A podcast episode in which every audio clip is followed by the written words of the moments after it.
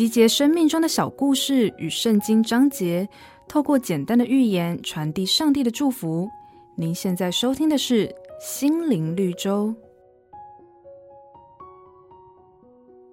战国时代有一个以养鸡著名的人，叫做季子。当时的齐王很喜欢斗鸡，就把自己的鸡交由他来训练。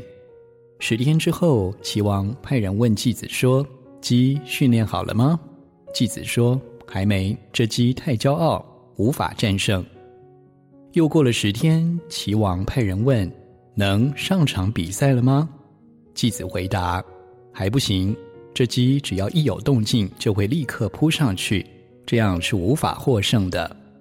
又过了十天，齐王再问同样的问题，季子依旧摇头说：“这鸡现在看到对方就动怒，铁定赢不了。”十天之后，继子终于把鸡带到齐王面前，说：“这只鸡可以上场了，因为现在不论对方如何挑衅，它都相当镇定。”这样的态势足以让其他的鸡不战而败。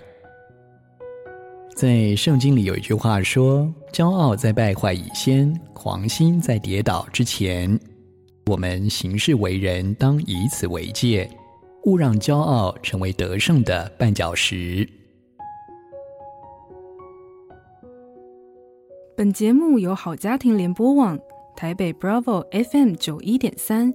台中古典音乐台 FM 九七点七制作播出，瑞源银楼与您共享丰富心灵的全员之旅。